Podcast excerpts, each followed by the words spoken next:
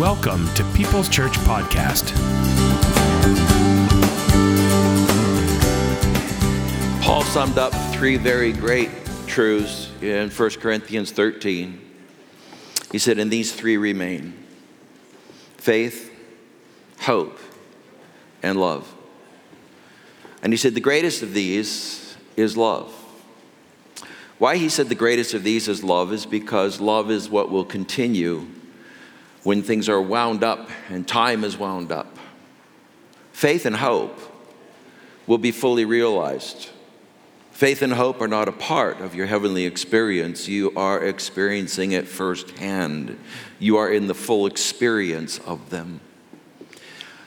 Faith and hope are part of our existence here, and those two things are critical to how our lives are lived out, the impact that we have, the influence that we leave behind.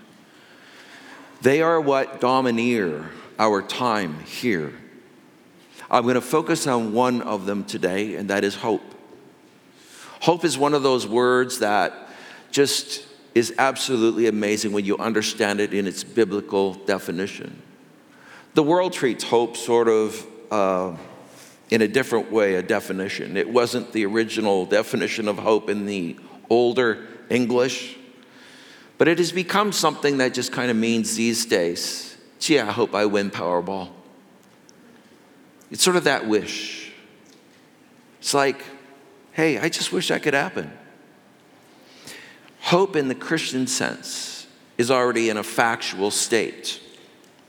Hope is something that is already done and you are it's about who you are trusting.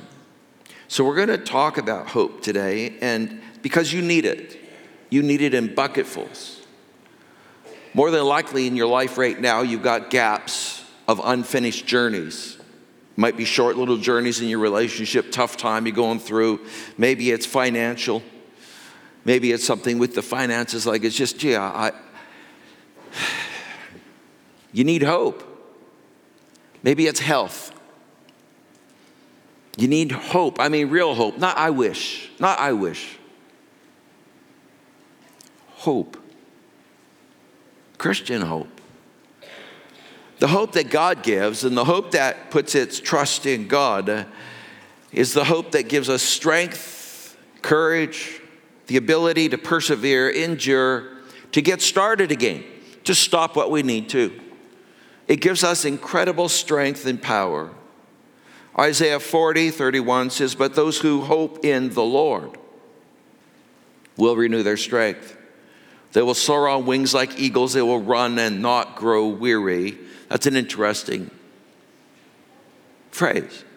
I don't know about you, but I ran down my driveway and I was already weary. In fact, I can tell you this I was weary before I ran down my driveway. This is a different experience to the normal experience. He's describing with these phrases an, an experience outside the normal. You're going to be able to do things that normally it's going to extract this cost from you. You will not have the strength to do it. You will lose energy, not gain energy. They will soar on wings like eagles. They will run and not grow weary. They will walk and not be faint. And what is it the basis of those? Those who hope in the Lord. That's why we have to get it out of this a wishful thinking idea and put it into a trust, a hope that says this is a fact. That if I put my hope in the Lord, I'm going to have far more energy than I could ever possibly have. And if I have that kind of energy that comes from God, then I have the ability to endure. I have the ability to walk and not faint, run and not be weary, and I can soar. You need this, it's not even optional. What this world really lacks today is hope. I mean, there's not a lot of hope around here because we put it in the wrong things. We put it in government, we put it in the economy, we put it, we put it in any kind of optimism that seems to help us along. The problem with it is that government and people and all kinds of different things are going to fail, and they will fail you and disappoint you. So your hope is shattered. Hope has to be placed in something that doesn't move. There's a story about a sub that came home from the Second World War. It was late in the Second World War. And it was pulling literally into not far from the harbor in uh, Newport News, Virginia. As it's coming into the harbor, something just goes terribly wrong with the sub. And it sinks to the bottom of the ocean in the harbor. It hadn't been touched at all during the war, but it sunk in the harbor. The Coast Guard dispatches divers. They go down, they survey the hull to see if it's been compromised or what has transpired, what has happened. They heard a sailor tapping on the wall from the inside of the sub, the words in Morse code Is there hope? Man, that's a very important question in life. It's fundamental. We ask it in different ways. Is there a way through this? Are we going to make it? When will this change? Is it going to change? You might be sitting in front of a pile of bills asking that question. You might be standing at the side of a fresh grave asking that question. You might be sitting in a doctor's office asking that question. You might be waiting for a new job asking that question. We're literally hungry for hope. Problem is, is when we get our hope in something else in, other than the Lord Himself, that hunger leads us to do all kinds of quacky things. All of a sudden, we find ourselves grasping for straws and fads and therapies and quick schemes, get rich schemes, gimmicks, health gimmicks. This world's full of it. Try this, it'll cure everything for you. I want you to know that I have tried a few things for hair growth. How do you like the results so far? Oh. That is called sarcasm, sir. How many here would consider themselves an optimist versus a pessimist? Optimist, you know how it goes, right? Optimist is a person that believes the glass is half full. Pessimist is a person that believes the glass is half empty. How many are optimists? How many are pessimists? Are you being pessimistic about this? Hope is neither. Optimism is not hope. Pessimism, those that believe somehow they are in fuller contact with reality, that's not hope either. Hope is when you put your trust in the fact that the Lord holds the glass.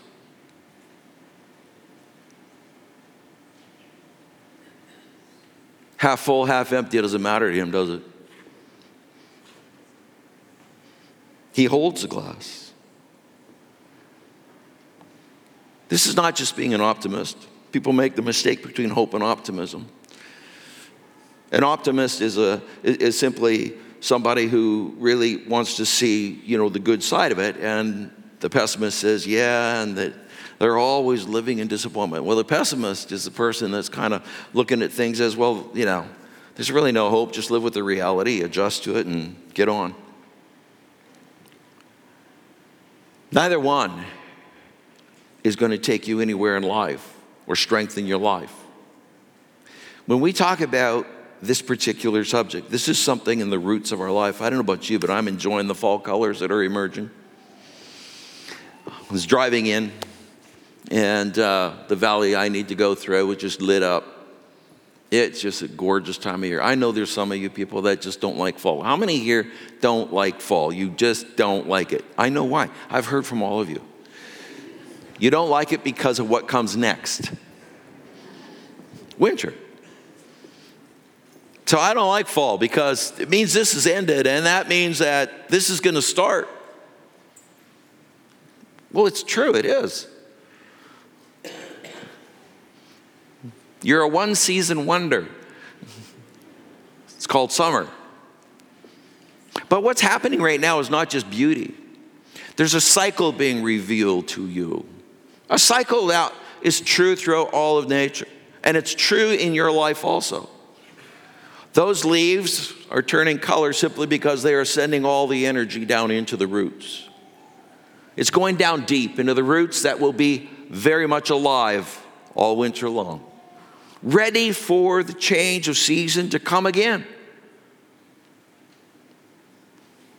When you have things in your life where the leaves are yellowing and going color and all the energy needs to transpire down into the roots. The worst thing that can happen for trees at this point in time is that we got a great big frost while they're in full green. Because they need to transfer that down in there.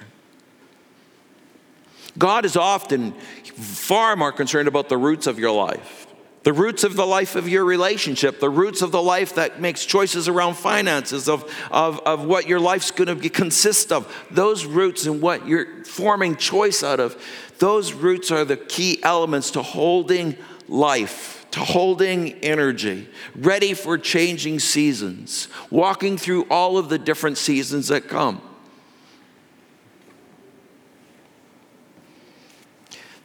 Jesus told a story in Luke 13 6 through 9. It says, Jesus told this story. A man had a fig tree planted in his vineyard. He came looking for some fruit on the tree, but he found none. So the man said to his gardener, I have been looking for fruit on this tree for three years, but I never find any. Cut it down. Why should it waste the ground? But the servant answered, Master, let the tree have one more year to produce fruit. Let me dig up the dirt around it and put on some fertilizer. If the tree produces fruit next year, good. But if not, you can cut it down.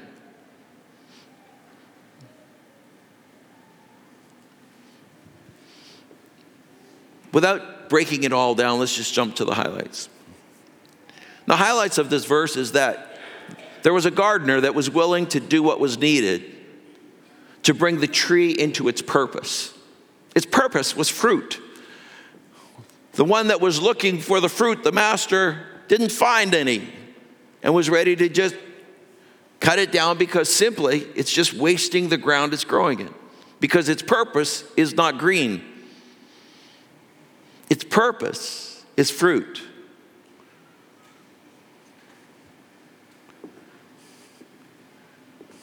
The gardener interjects and he says, uh, Give me one year. Let me mess around with this thing. Do you know God messes around with you? Not in a light way, but with purpose. He allows, he even, he even will go and instigate things. He will dig around the bottom of your tree. He will dig around the roots. He's going to wake up the roots. Because the problem was somewhere with the roots, it was in the ground. Notice he didn't go up top. It says, You let me mess with this thing. And he did. And so he paid attention, he dug around, he gave it some dung, fertilizer. Often, when God brings dung into our life, this is not a welcome experience, but he does. How happy are you today with how your life is right now? Under your command, under your charge. How do you like the fruit? You say, I got great green. I mean, it's summer, I got great green. Is that your purpose? Because your purpose is far beyond just that green leaf. Your purpose is the fruit that would be born on that tree. God will bring dung. He's going to take a shovel and he's going to prune your roots. Got to wake them up.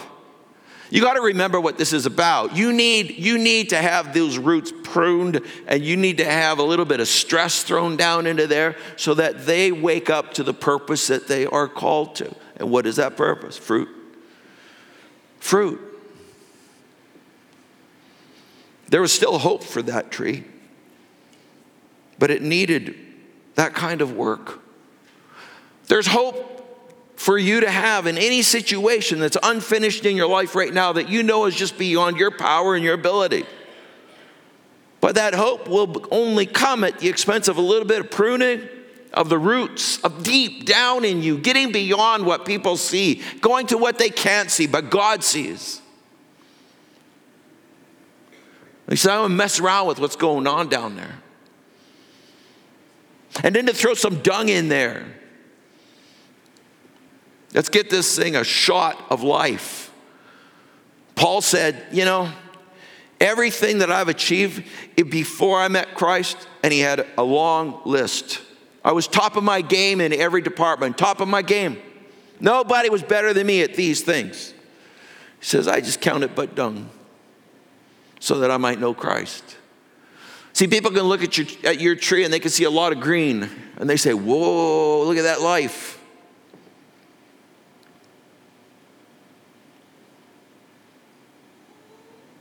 Fruit.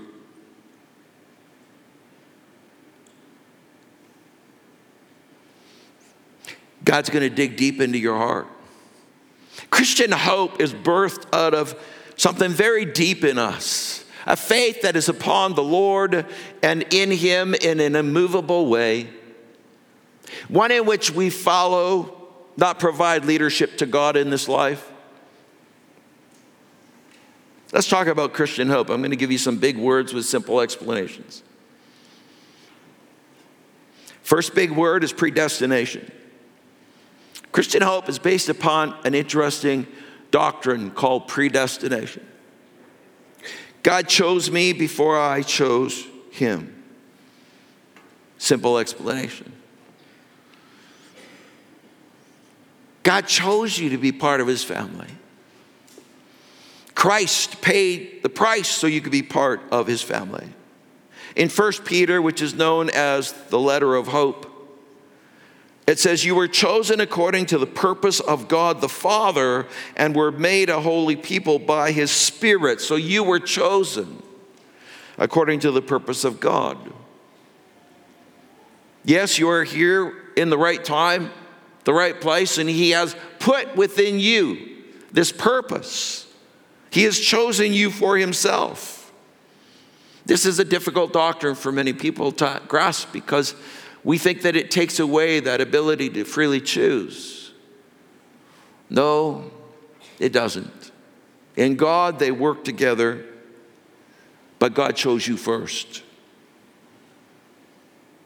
You've been chosen before you ever chose Him. When we let that kind of grip us a little bit, we start to understand how much the Lord is interested in our lives. And He wants to fill your roots with hope. Because if God chose you, my hope goes up. If I chose Him and it's based on my keeping that will and that choice, my hope goes down. God chose you. Those roots of Him being sovereign and saying, I choose you, and then you choose him, provide a, an amazing sense of hope. Because no matter what you go through, you know you've got a father waiting at home. No matter where you, where you go, how far afield you go, you know that you can't question that God has loved you and loves you. It's unconditional. Why is it unconditional? Because it's based on sovereignty. He chooses you, He's predestined you. Second big word regeneration. God always treats me with mercy. Simple explanation. He never, he, he doesn't treat you with judgment or condemnation, Christian. When you have received Jesus Christ as your personal Lord and Savior, the action of regeneration, the action of actually making you something. He always works by mercy. Look at 1 Peter 1 and chapter 3. All honor to God and Father of our Lord Jesus Christ, for it is by his boundless mercy. Did you get your word boundless in there? More without limit, no boundaries. Some of us buy into the lies that, you know, oh, we've gone too far or we've got too bad a past or, you know, the memories of the past in the left hand might be condemning you. But God wants to, by His grace, take those and put them in your right hand and you will hear the voice of His mercy instead. And that will turn your heart to Him in worship rather than being in condemnation. Regeneration is this beautiful thing that you can absolutely trust that God has a boundless mercy. He has given us the privilege of being born again. That story comes from a guy. Guy's interaction with Jesus. His name was Nicodemus, very well educated man. He was part of the Jewish council in Jerusalem. They call it the Sanhedrin, which would be 120 individuals.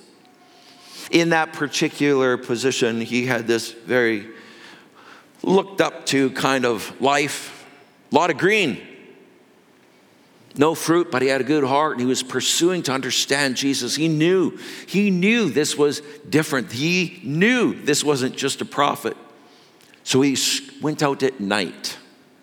Just put the politics in play, you understand it. So he goes out at night and he wants to talk to Jesus. And then he's talking to Jesus, and this is where the conversation comes in. And uh, he begins to ask him who he is and all this kind of stuff. So the conversation goes in. And Jesus just basically responds and said, You must be born again.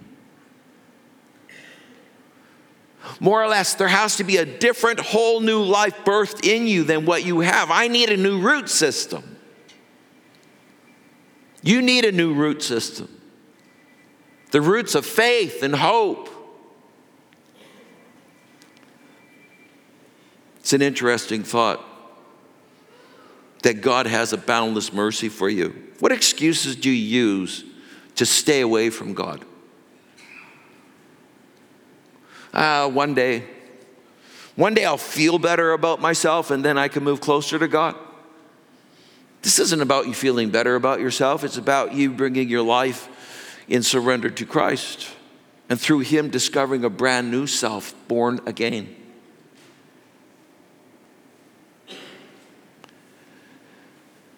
Third big word glorification.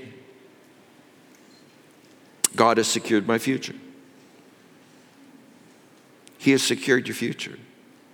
First Peter, second half of three, and on to four, it says, Now we live with a wonderful expectation because Jesus Christ rose again from the dead.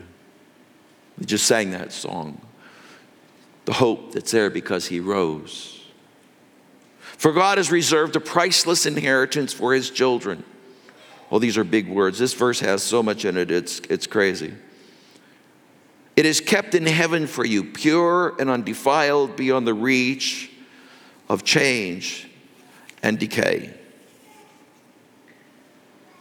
Very interesting when we start to pull that apart. Beyond the reach of change and decay. What are you living with? What's your expectation for the day today? What's your expectation for a week? How about next week? What's your expectation for the next year? What expectation are you seeking to realize in your life?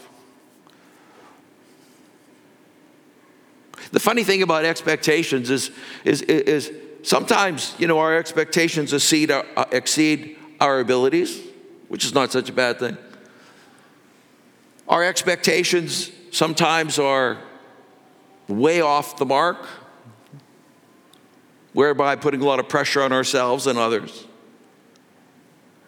And sometimes expectations reveal the direction of our heart. He says we now live as Christians with a wonderful expectation because Jesus Christ rose again from the dead. For God has reserved a priceless inheritance for his children. It is kept in heaven for you. You know, the first expectation that you should have as a believer that should lead your life is heaven. It's reality that you have a reservation there, literally, as a Christian. If you've received Jesus Christ, you have a reservation. If you've not received Christ, you need to make that reservation. It can't be canceled. There's a reservation for you. It's priceless. It's an inheritance for his children. You become his children by receiving his son. And then through his sonship, you become a son and a daughter of the living God. Priceless inheritance. You know what an inheritance is. I, I would almost encourage some of you to think differently as you age, to think a little differently about how you would share an inheritance with your family. Instead of waiting till you're 80 and they're 60, maybe give it to them just a little bit earlier and give them the teaching on stewardship and the gifting of God and to do something good with the opportunity that they now have. When they're 60 and you give it to them, more than likely that's going to go into not such great adventures. Priceless inheritance, pure, pure gold, pure, undefiled. It can't ever decay. It'll never, it'll never change. I've had some projects at home this summer and I've been working on them, just finished, pretty much finished one up, which was a front porch area. And as you take it apart, you see the water damage, you see where the decay is. It's normal. It's normal. And it has to be redone. This nothing like this. Everything about heaven is completely different than that. The, the reality of heaven for the believer is absolutely the most core reality you can have to anchor your faith. If you anchor your faith on heaven, then everything else comes into service because you know you have a reservation because you know what life consists of. You know the opportunities that are here, and you can have this wonderful expectation. He's alive, He's given me a way to heaven, and that gift and inheritance of my home in heaven will never, ever change or decay. Fourth word preservation. Just simply means these are all big doctrines, big theological statements. God's power will protect me. 1 Peter 1 5 says, And God in his mighty power will protect you until you receive this salvation because you are trusting him. If you have your pen and you've got that right there, if you want to get what that verse is saying to you, just take and draw a line between trusting and the word power. Those things run together. God's power will protect you and as you have trusted Jesus, and as that trust works itself deeper into your life, as you allow that to work into the economies of your life, into the relationships of your life, as you allow that trust in the Lord to work into all of the problematic areas where we have decay and change and things that transpire here on this planet, His power will work in you and it will protect you. You don't trust?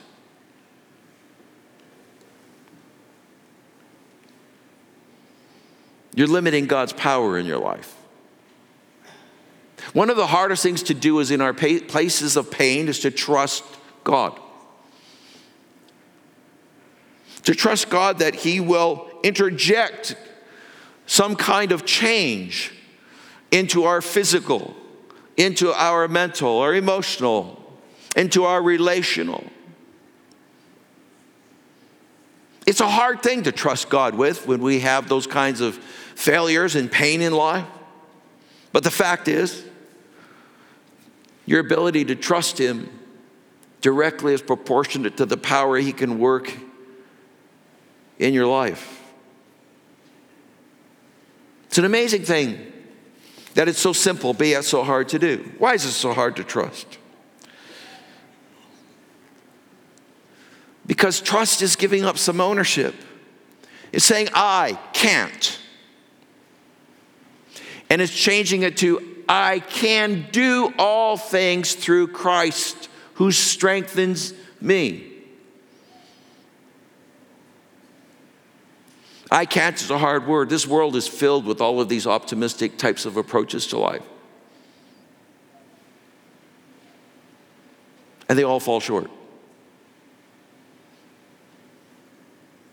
Optimism is a condition of your thinking, of your mind.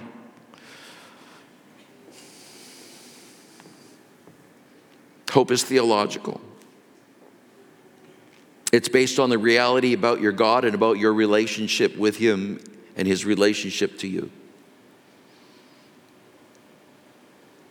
How you trust His relationship to you and your relationship to Him, how you trust the reality of His presence in your life is directly proportionate to the power of, that He will bring and that you will experience in, in your life. Hope, genuine hope, is not just a psychological stance.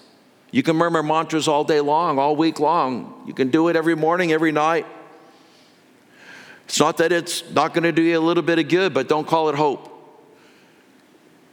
Because hope exceeds all of the things of life that exceed you.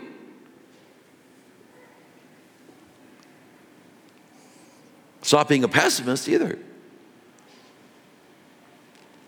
It's knowing God holds the glass. Because He does. He does. Fifth word sanctification. Bob did some good work on this last week. God is preparing me for eternity. Simple explanation. Sanctification is God's preparation in you. And He's preparing you for your home in heaven. He's preparing you to fulfill the purpose that you've been called for right here and now and then the final move that you will make to heaven. Listen to the scriptures. So be glad. There is wonderful joy ahead, even though it is necessary for you to endure many trials for a while. These trials are only to test your faith, to show that it is strong and pure. It is being tested as fire tests and purifies gold, and your faith is far more precious to God than mere gold. So, if your faith remains strong after being tried by fiery trials, it will bring so much praise to you in glory, and praise and glory and honor on the day when Jesus Christ is revealed to the whole world. He's saying, Let me tell you the end of the story. The end of the story is that all the things that you endure and you go through the fiery trials, all, whatever category that you are fighting in right now, that as you trust God, as you allow Him to prepare in you what He wants to, eh, bring you into His purpose more fully, deal with your roots, work around it with a sharp shovel Throw some dung in there, mess things up.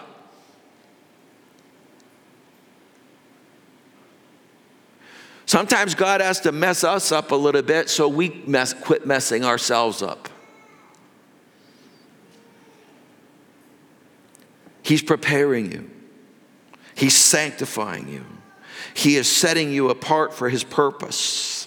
He is saying, and as you allow this in your life, as you go through these fiery trials, as you go through that, your faith is being tested. And as you walk through these in faith and with hope in your heart, you are going to end up in a place where you will receive much glory and praise and honor on the day Jesus Christ is revealed to the whole world, fully revealed. When this is all wrapped up, you will receive the accolades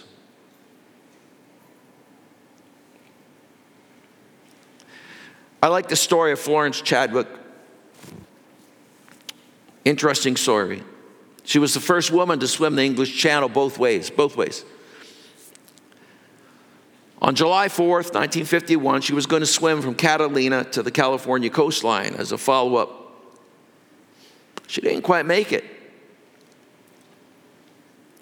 It wasn't the cold waters, it wasn't the sharks, it wasn't the 15 to 16 hour swim. It was the fact that the fog rolled in and she couldn't see the, the coastline. She quit half a mile from the goal. When she got out of the water, she said, I am not trying to make an excuse, but I feel like if the fog hadn't been there and I could have seen the land, I would have made it. Later, she tried again, just two months later, actually. The fog rolled in again.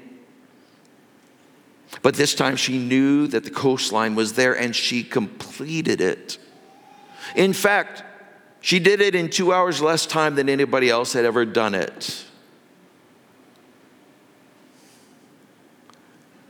Whatever God's purpose is in your life, whatever swim you're on,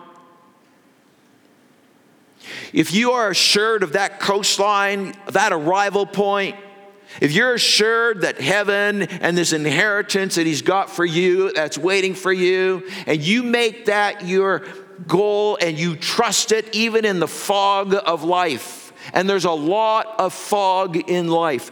The swim you're on is going to be filled with foggy days when you wonder, is God really in this? Did He really say?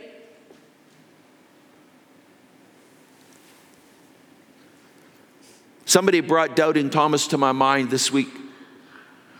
God had spoken to them and said to them specifically and directly Stop doubting and believe. That was Jesus' words to Thomas. Stop doubting that he's saying what he's saying to you. Stop doubting the call. Stop doubting the nudges. Stop doubting the existence of God's inheritance for you in heaven. Stop doubting the love of God. Stop doubting his capacity and put your trust fully in him in the middle of foggy days and know that the coastline is there. You, it might be hidden from your view. You won't see it so clear. But I will tell you that if your faith and your hope sustain themselves through those days, there will be times that you can just see that coastline and you can feel that journey coming to an end. There is a point where I get to where I need to go and what I've been shaped for. You have an amazing purpose. It is now and it is then to be with Him. Christian, you will be because He chose you first. And then you chose him.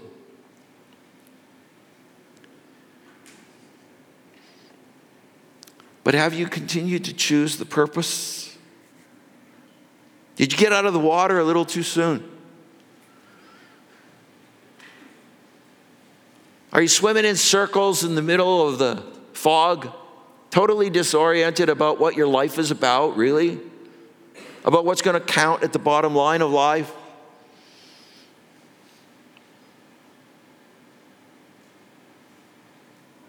There's a scripture that says, on the arrival of one faithful servant into heaven, the master says, Well done, good and faithful steward or servant. Enter into the joy of your Lord. You're going to arrive in heaven, believer. You put your faith in Jesus, you have a reservation. It is already set out for you. You already have the inheritance, it's yours. Eternal life. This life must not disconnect from its purpose, its design.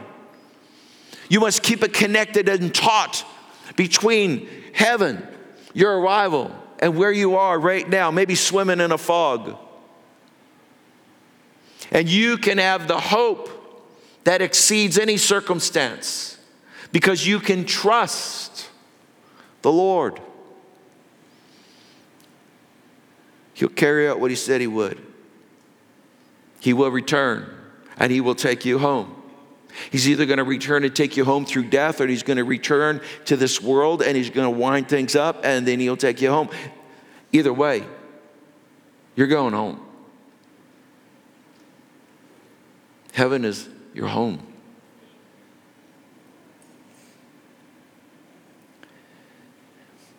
hope. Oh, this isn't wishful thinking. Oh my gosh, no. This is Jesus' own words. I will come again and I will take you home. John 14. I have prepared a place for you. You've got a reservation, it's already done. He's, it's there. It's amazing. And that's why it's so tragic for us in these very, very opportunistic times as believers to get out of the water too soon, to give up because it's foggy. You've let the line between you and heaven come loose.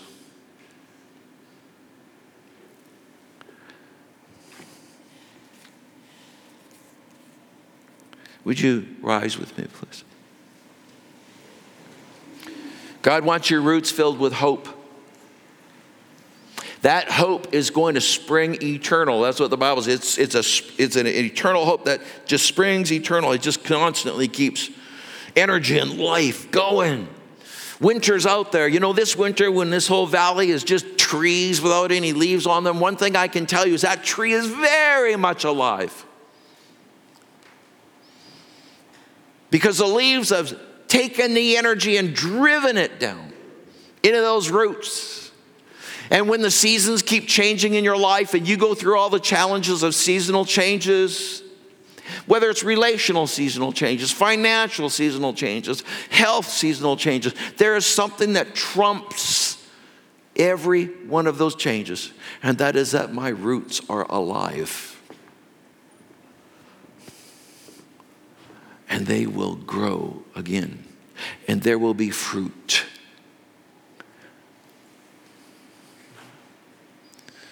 Father, you know our hearts and you know where hopelessness is gripped. We've given up on fruit. We've given up on fruit financially. We've given up on fruit, Lord, when it comes to health, or we've given up on fruit on economics. We've given up on just fruit, Lord, of, of, of, getting out of things like depression and discouragement. We've given up, Lord. Oh, God, forgive us. Forgive us. Because, Lord, our hope, our roots are found in you.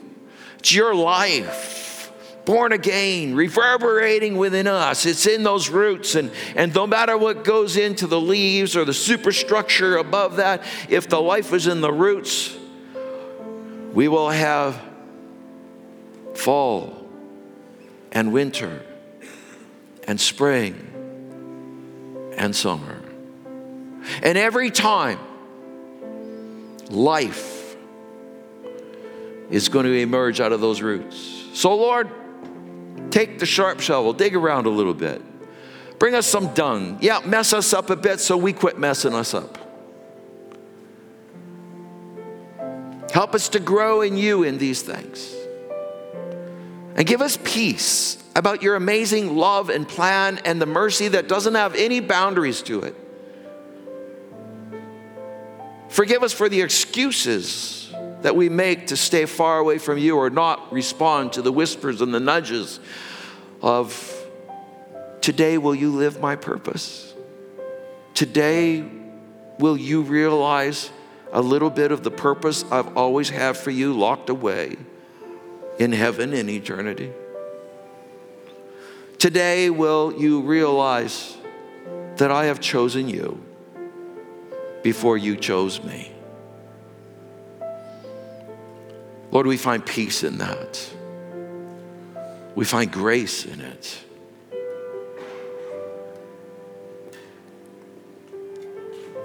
I pray, oh God, that you will disturb some roots in all of us so that our hope will be strong and secure. It may look pretty barren up top. Oh, that's just, just waiting for the beauty of spring which waits for the fullness of summer, which waits for the transition of life and energy to our roots again through fall, which rest in the winter with that life inside. Bless, Lord, these believers. If you're here today and you've never received Jesus Christ as your Savior, you need to make a reservation in heaven. You're here, and I'm going to say, because He wants you here. You might be watching online, it might be right here in this auditorium, but I will tell you right now that God has chosen you. You need to finish the deal. Completing the deal is you choosing Him. With that, that's an action of faith. You believe what you know, and you trust what you don't know. You got a lot to learn about the Christian faith and the goodness of the Lord, but your starting point is to welcome Jesus Christ into your life as your Savior from your sins, as your Lord that will unveil His purpose for you that He's always had. So if you've never received Christ, here's a little prayer you can borrow in the quietness of your heart, whether sitting at home or here. And you just say, Father, I need mercy. I accept Jesus Christ as my Savior because He delivers to me this boundless mercy. Every sin I've ever committed, Lord, past, present, future. May you wash it clean. Thank you for this mercy. I surrender my life to you. Be my Lord, direct my life. I'm tired of making my messes, so you mess with me a little bit in my roots. You bring some dung in so that I'll quit making my own messes.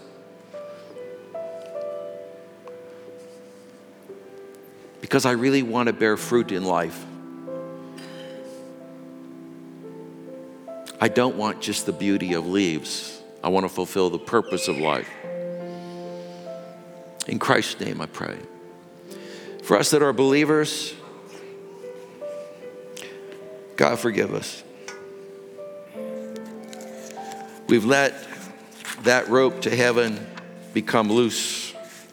We've swum in circles in fogs. We've gotten out of the water too soon. All because, Lord, we didn't trust the coastline. Heaven, our arrival. In Christ's name we pray. Amen.